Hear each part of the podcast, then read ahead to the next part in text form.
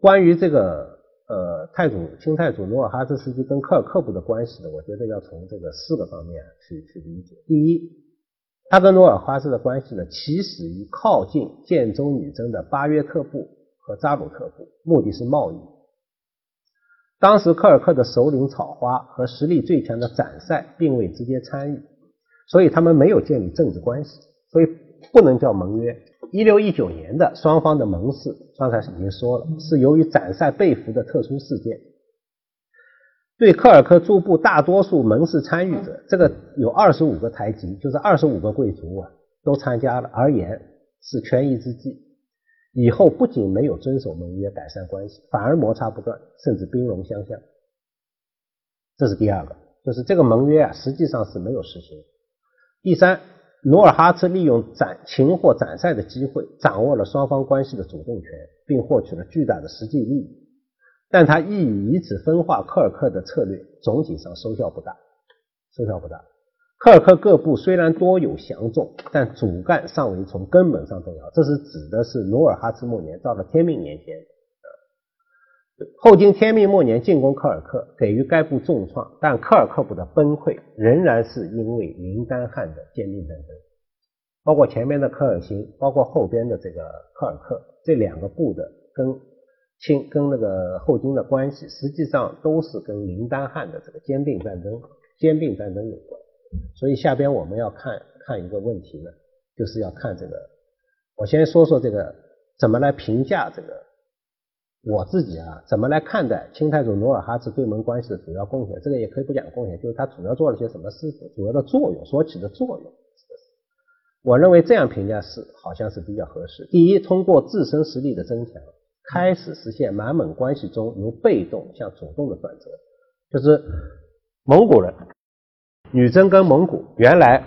它是被动的，它是被动的，它是属于是从属的这一面，而蒙古是主要的，蒙古是这个。主动者啊，蒙古的力量要更为强势。第二呢，努尔哈赤奠定了满蒙关系中的各项基本原则，比如说联姻，比如说息附，比如说恩养，比如结盟、征伐等等，这些原则基本上在太祖时期都定。以后各朝，包括到康熙，包括到以后，都是在这个基础之上发展。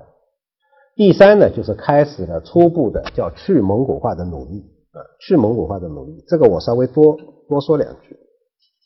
呃，多说两句，就所谓去蒙蒙古化，就是我觉得从清太祖时期开始，他在跟蒙古的这个关系，他心理上有一个变化，心理上有一个变化。那么这个起因，呃，这个比较明显的一个标志呢，就是万历二十七年创制满文。创制满文，创制满文，满文，满文，创制满文。你现在看这个一个事情，《清史录》里边也有记载，他没有说的特别清楚啊，没有说的特别清楚。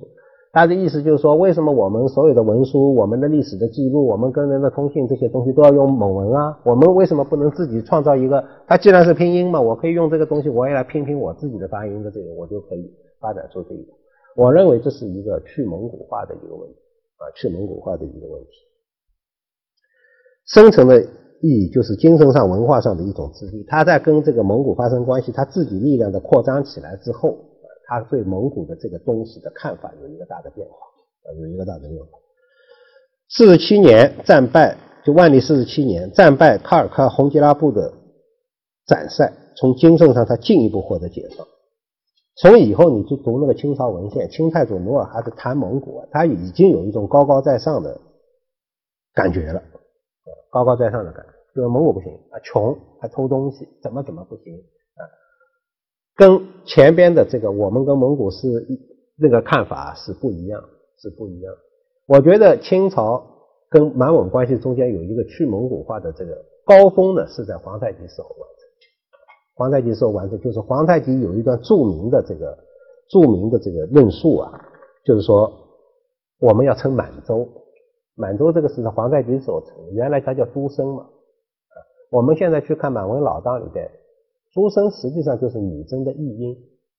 女真的译音。而且我认为这个译音很可能跟蒙语称女真的译音是一样的，它叫就就是在发音上啊是一样的。这个里边的意思啊，就是有点我再叫诸生，我再这么称诸生，在蒙古人面前我就抬不起头了。为什么？因为虽然“诸生”这个词本身它并不含有贬义，但是因为你长期在蒙古的关系中间，你是处于弱势的一方，你甚至被蒙古人看成是自己的俗民，要向他进贡，所以这个一定要改过来。现在的很多论述说改满洲是为了汉跟汉化的这个关系，我认为不对，这个不对。这个实际上的意思啊，就是跟日本人称支那差不多。我的意思就是称支那差不多，支那本身它是一个译音，是不是？哎，但是它叫支那，我们就不舒服，我们就要不舒服。为什么？就是它里边含有的那个意思，这个意思是是是要去体会的。所以我认为从。清太祖努尔哈赤时期开始去蒙古化的努力，到了皇太极时候，你你要注意啊，皇皇太极改满洲的这个正好是蒙古大量的投奔他的时候，基本上要应该是天聪六年还是哪一年？呃，基本上要这要要绕绕定的时候，他突然出来宣布，诸生不对，这都是不对的。我们原来就叫满洲，他这个完全是强词夺理。我什么时候叫满洲啊？现在学者关于满洲这个称呼怎么来的都不有很多分歧性的意见啊。分歧性的意见，而这个女真，这我们一直一直从这个宋朝的时候，不是一直就在叫女真啊，就是这个音啊，啊，一直是这个音。但是他为什么要去掉呢？我认为这个事情是可以考虑的啊，可以考虑的，就是他在实现了这种被动转向主动，然后他有去蒙古化的这个意思。第四呢，四点钟快差不多，就是讲讲这个林丹汗。对马蒙关系的作用很小，因为我们前面讲到清太祖时期的，实际上也是讲到这个林丹汗。林丹汗呢是蒙古黄金家族元裔的最后一代大汗啊，呃大汗。他的他很有趣，他跟皇太极呢实际上是同年出生的啊，他们俩岁数是一样大的啊。但是他继位的时候呢十三岁，十三岁，他出道当然是比皇太极要早啊。皇皇太极的继位是。一直到了三十四岁啊，三十四岁，但是基本上后来的这个历史，林丹汗就是基本上继位之后，他是在万历二十年出生，十二岁继位，万历三十三年（一六零四年），基本上太祖时期和太宗前期的这个满蒙关系，从蒙古这边的代表人物来看，就是这个林丹汗。林丹汗，林丹汗的材料非常非常少，几乎没有什么材料，而且负面的材料很多啊，很多，因为他。等于把黄金家族的这个汉统给断绝了嘛？他继位后呢，就叫呼图克图，呼图克图名义呢，明朝的译文就叫虎敦兔兔汗，虎敦兔汗，简称就虎汗。呃，呼图克图呢是当时的，就是蒙语蒙语里边是讲的，基本上是长生不老的这个意思吧，就是长寿的人。后来到清朝呢，就把它作为一种活佛的这个活佛的这个转世活佛的称号，叫呼图克图。林丹汗呢自己描述自己的这个，这个是记下来的关于林丹汗的这个自己称的啊，人中大志在林丹，呼图克图大元薛长和汗。薛长这个呢实际上是聪明的意思啊，这是乌云译的啊，这个译文是这样，因为译文跟不同的人译有不一样，这个是最多了，他自称的啊，他的称号，你看林丹呼图克图啊，这是长寿，这是转世的，英明成吉思，这是继承了祖先的。所向无敌，这些大太宗天之神是众神之神，全世界之东山天，这都是宇宙之王了啊！转经人教法之寒，他的称呼有这么长，这是他自己对自己的一个，也可以说是一个自诩吧。因为现在我们基本上认为林丹汗这个人，大大家认为他就是说他的心气很高，他的心气很高，但是他的这个实际能力不行。蒙古当时已经分裂。他呢要去统一，他去打，一打呢就崩溃，一崩溃，好，这些人都跑到后金去了，大概过程就这么一个简单的过程，所以他亲手摧毁了各部，等于是，最后他自己在向西边跑的过程中间，后来他是中了天花死的了，啊，中了天花死。我现在呢要来要来说的是另外一个问题，另外一个问题什么呢？我我想是不是我们来考虑考虑他的宗教信仰和这个自我意识的这个问题，他到底怎么想？这一段东西啊是怎么来的呢？就是在这个一八九二年的时候啊，有一个这个俄国人，就是这个波波斯德涅夫，呃，波斯呃波斯德涅夫，他呢就是受俄国外交部的派遣，就到了中国的这个蒙古地区来调调研。这个这个俄国人呢，他是彼得堡大学的文学博士，以前呢，在库伦，在外蒙这个地方啊，就是乌兰巴托现在这个地方呢，学习过三年蒙语，他还懂蒙满语。然后呢，他从一八九二年六月到一八九三年的十月，行程两万多俄里，历时十五个月，就到了中国的这个蒙古地区啊，转了一圈。转了一圈呢，他回去呢，就就编了七本资料，但是出了两卷日记。这个日记就以后就叫《蒙古与蒙古人》发表的这个日记。他就是记载了，记载了六月七号，一八九三年六月七号，六月六号，他在察罕布尔嘎古城遗址发现了一块石碑。这块石碑呢是用蒙文和藏文刻写的，是涂雕的。那么他就在那留了一天，他把那个抄下来，啊，抄下来。这块碑就是林丹汗立的碑，林丹汗立的碑。是一六二六年的这块碑，一六二六年立的这块碑，用藏语和蒙文两种文字写的。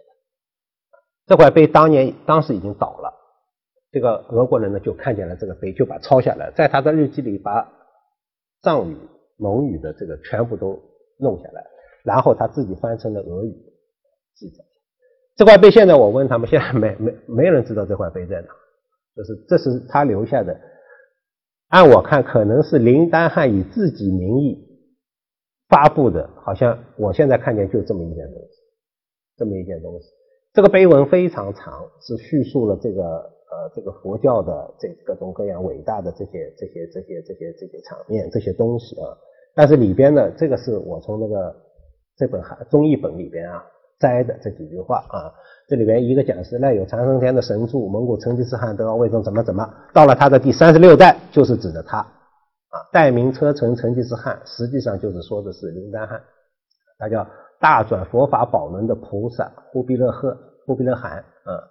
然后他统治着许多异族国家，首先是汉族和唐古特族的国家，就是说汉地和这个这个西藏都是他统治的。那个蒙古人的观念中间，汉那个当时的明朝也是他的后裔，因为他的传说里边就讲，这个朱元璋也打败了蒙古人之后，抢了他一个妃子，这个妃子生出来的这个儿子就是就是永乐，永乐啊。那么朱元璋呢想传给建文帝，结果永乐呢就把建文帝打败了，就是代表着蒙古人把建文帝打败了，这是蒙古的史书里，哎，就是就是当时编年史书里就这么写的。所以这些明朝这些皇帝都是我们蒙古人的后代啊，所以他这个意思跟这个意思是一样的。首先是汉族和唐古德族的国家，他扩大了自己的统治范围，而主要的是啊，就是他请来了一个喇嘛，这个喇嘛就是夏尔巴。我们看到啊，就这个夏尔巴，这个夏尔巴，这个夏尔巴下边我要说到的这个事情。然后你看他对北方诸国芸芸终生的利，北方诸国是指他的蒙古的那个地方，芸芸终生利益和幸福的源泉，佛教自为什么？然后把已遭破坏旧日的一切加以复兴和整顿，特别是为了祭奠高贵的教主们的功绩，并把曾祖、曾祖他的曾祖父图门扎沙克图汗，就是我们现在说到的土蛮，就是原来说到对明朝进行了这个这个辽东进行了长期的攻击的这个土蛮的遗体举行火化，他建成了一个塔，又实现他母后的愿望，建造两个塔。这块碑文就是为了建造这两个塔而写的，他跟他妹妹一起立的。这里边就提供了林丹汗自己的几个关键的内容，一个是成吉思汗的这个啊，成吉思汗的这个子孙，一个就是他要继承这个的遗愿啊。我们没有看到成吉思汗给自己的父亲啊，不，林丹汗给自己的父亲、给自己的祖父建塔的这么一个一个一个一个举动啊，有没有过我们不知道，但是我们现在没有看见过。但是他给他的曾祖父这个土蛮汗建立了这个火化塔。火化他为什么？因为土蛮就是在这个整个达延汗的子孙中间是比较有作为的啊，就是根据蒙古源流的记录啊，他对汉人怎么样？他长期的进攻辽东的这个地方，他又对女真实现了有效的管理，他对蒙古各部也进行了协调，等等等等，就这个土蛮。那么就你可以看出成吉思汗自己心目中间他到底要干一些什么事情，干一些什么事情。所以我觉得这个上述两种两种这个字，这因为它的这个宗教情节啊，啊，宗教情节这一段话呢，是我从那个里边，我我很少看到有人引用这个话，我不知道为为什么，在说林丹汉的时候，好像没有人引用过这个东西，而这个东西呢，确实是按我看，我们现在要哪管是从一个非常小的侧面去了解林丹汉他到底在怎么想的这个事情，我们现在这个史料非常非常缺啊，非常非常缺。就是一六零五年，现在要看到的就是这个问题。一六零五年，林丹汉登基的那一年，世事达赖云丹嘉措遣派遣了一个这个喇嘛，就到了呼和浩特。这个喇嘛呢，就是黄教的喇嘛。林丹汉呢，后来把他请过去，这是根据蒙古源流的。林丹汉是收了这个喇嘛，就就叫麦达里诺啊，麦达里的这个灌顶的。就是这个，我们可以知道，林丹汉在继位的时候。啊，他相信的是藏传佛教中的黄教，这是黄教，这是达赖这一系的啊。世世达赖是谁呢？世世达赖是安达汗的孙子，他是个蒙古人啊。这个云丹嘉措啊是个蒙古人。好了，到了一六一八年，就林丹汗二十六年的那那一年，西藏红教方面就派遣了一个喇嘛叫沙尔巴呼图克图到了蒙古地区。林丹汗又一次受他的灌顶，这个事实啊，原来我看那个我们现在学者研究，就是说关于这个沙尔巴这个又一次林丹汗信了红教了，就改变了自己的一个虽然教义是一样，但是红教跟黄教的冲突是非常严重啊，非常严重。从黄教转向红教，这在宗教上的转宗是一个非常大的事。那么原来的学者呢？我看有些学者论述，就这个沙尔巴到底是有没有这个人啊？是不是有这么一回事啊？现在我们看到，我想他们没有，因为前面我们看到那堆材料里边就讲的，他统治着汉地和唐古拉特，然后他的一个最大的功绩就是迎来了这个夏尔巴，这个夏尔巴就是这个沙尔巴，就是我们上面看到的这这个这个这一个，就是这个夏尔巴，这个夏尔巴，你看啊，既被普遍称为这这个。什么什么什么忽忽必烈汗就是这个，他他就请来了这么一个天之瑰宝嘛，法王尊崇的喇嘛嘛，啊，就这个夏尔巴，应该就是这个夏尔巴，就这个人，就说林丹汗的改宗这个记录，从黄教一直到红红教啊，就是呃藏传佛教的黄帽派一直到红帽派，应该是应该是有这个事情，有这个事情。下边就是他为了这个宗教上的这个东西。这个是个非同小可的一个事情，啊，我觉得是一个非同小可的事情。如果这个说法属实，林丹汗的信仰应该是藏传佛教的红帽派的这一支。就是我们知道，十几世纪初啊，在西藏掌权的是支持红帽派的藏王，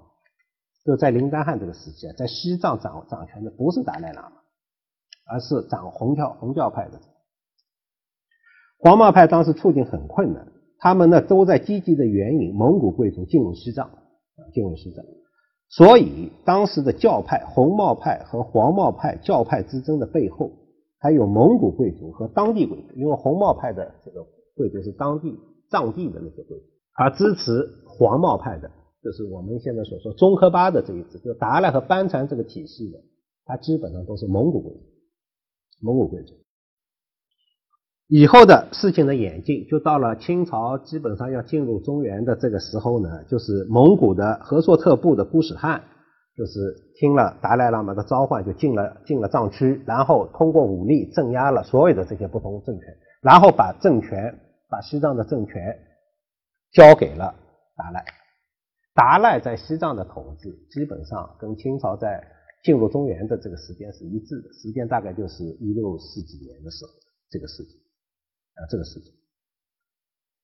那么，从十六世纪以后，安达汗引进了藏传佛教以后的黄帽派以后呢，一直发展很迅猛，在整个蒙古地区，包括漠南蒙古、漠北和西蒙古、卫拉特，都是黄帽派主导。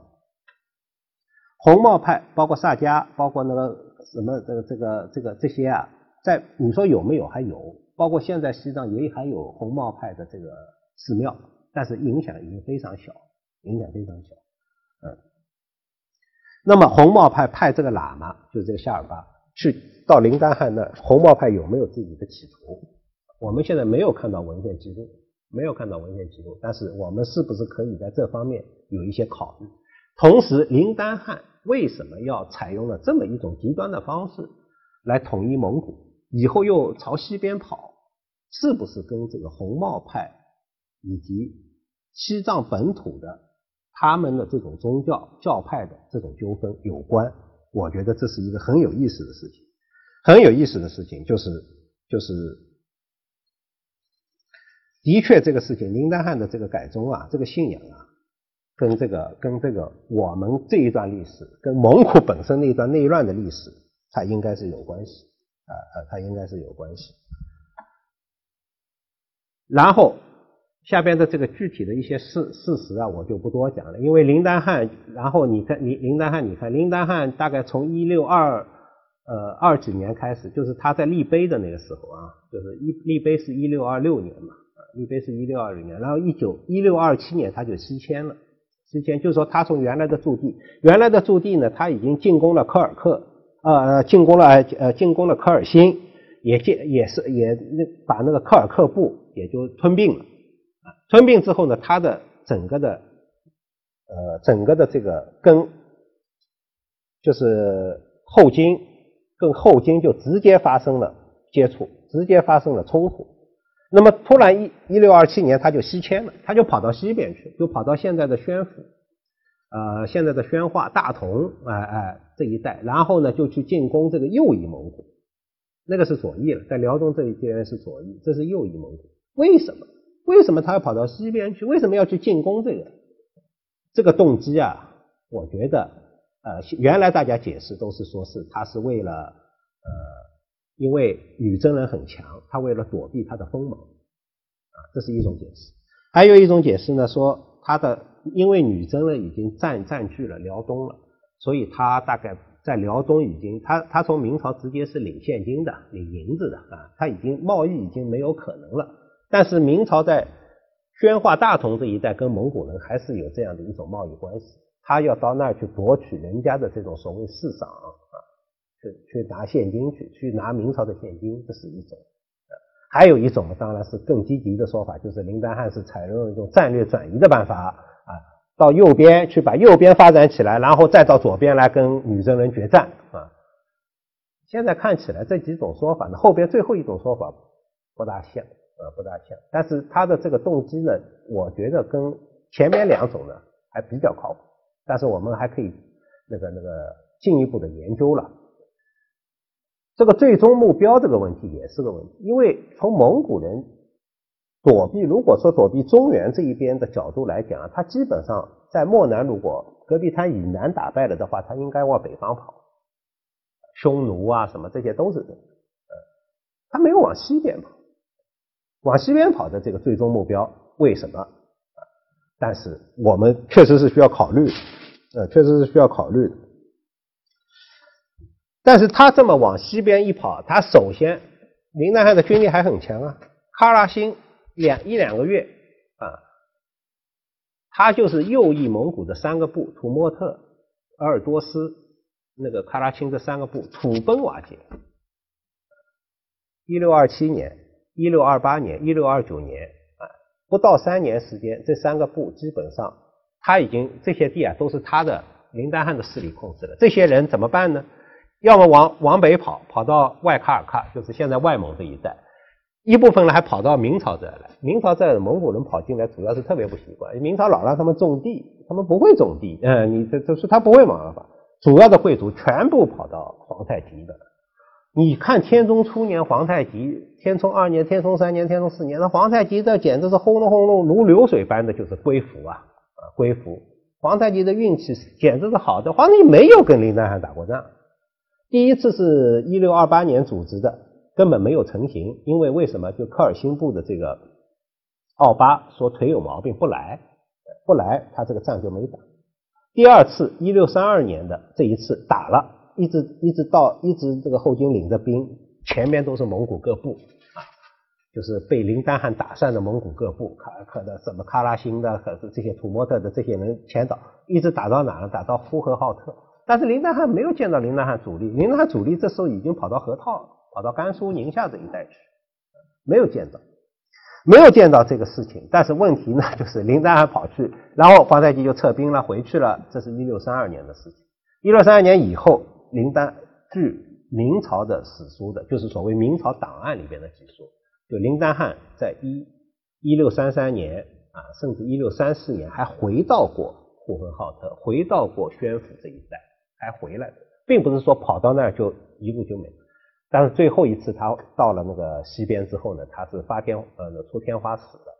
出了天花死了之后，皇太极知道这个消息，这是天聪八年的事。天聪九年，马上就派了多尔衮他领着人就去一路就追，沿着这个这个草原就就渡过黄河，就找到那个地方，就把就把这个林丹汗遗留下来的这个部落就找到了。那么在这之前呢，林丹汗的还有一些他手下的一些大臣们，早就已经都恢复到后金了。那么这一次天聪九年把他找到了之后呢，包围了，包围了呢，说没有先进去，派了谁呢？因为林丹汗有一个夫人是叶赫的，啊，这苏太太后啊是叶赫的。那么叶赫就是呼伦四部里边的，是女真人啊。叶赫的上层是蒙古人了啊。那个他是被努尔哈赤打败，他的那个弟弟呢是被在努尔哈赤的多尔衮带着。那么先把他弟弟派进去，跟他姐姐一见面，然后劝说。额泽就是林丹汗的儿子，就投降了。投降就把他带到了，带回了沈阳，带回了盛京啊。然后后来呢，给他封了一个亲王，把他分封在这察哈尔的故地希拉穆伦河那一带啊，把给他上了一个公主，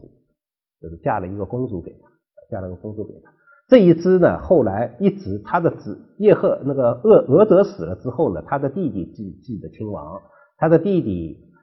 和他的弟弟的儿子。布尔尼呢，都是跟清朝关系非常糟糕。那么一直到康熙十三年的时候，吴三桂起兵了，吴三桂起兵反了，他们在那造反，清朝就派了军队去，这一支全部杀光，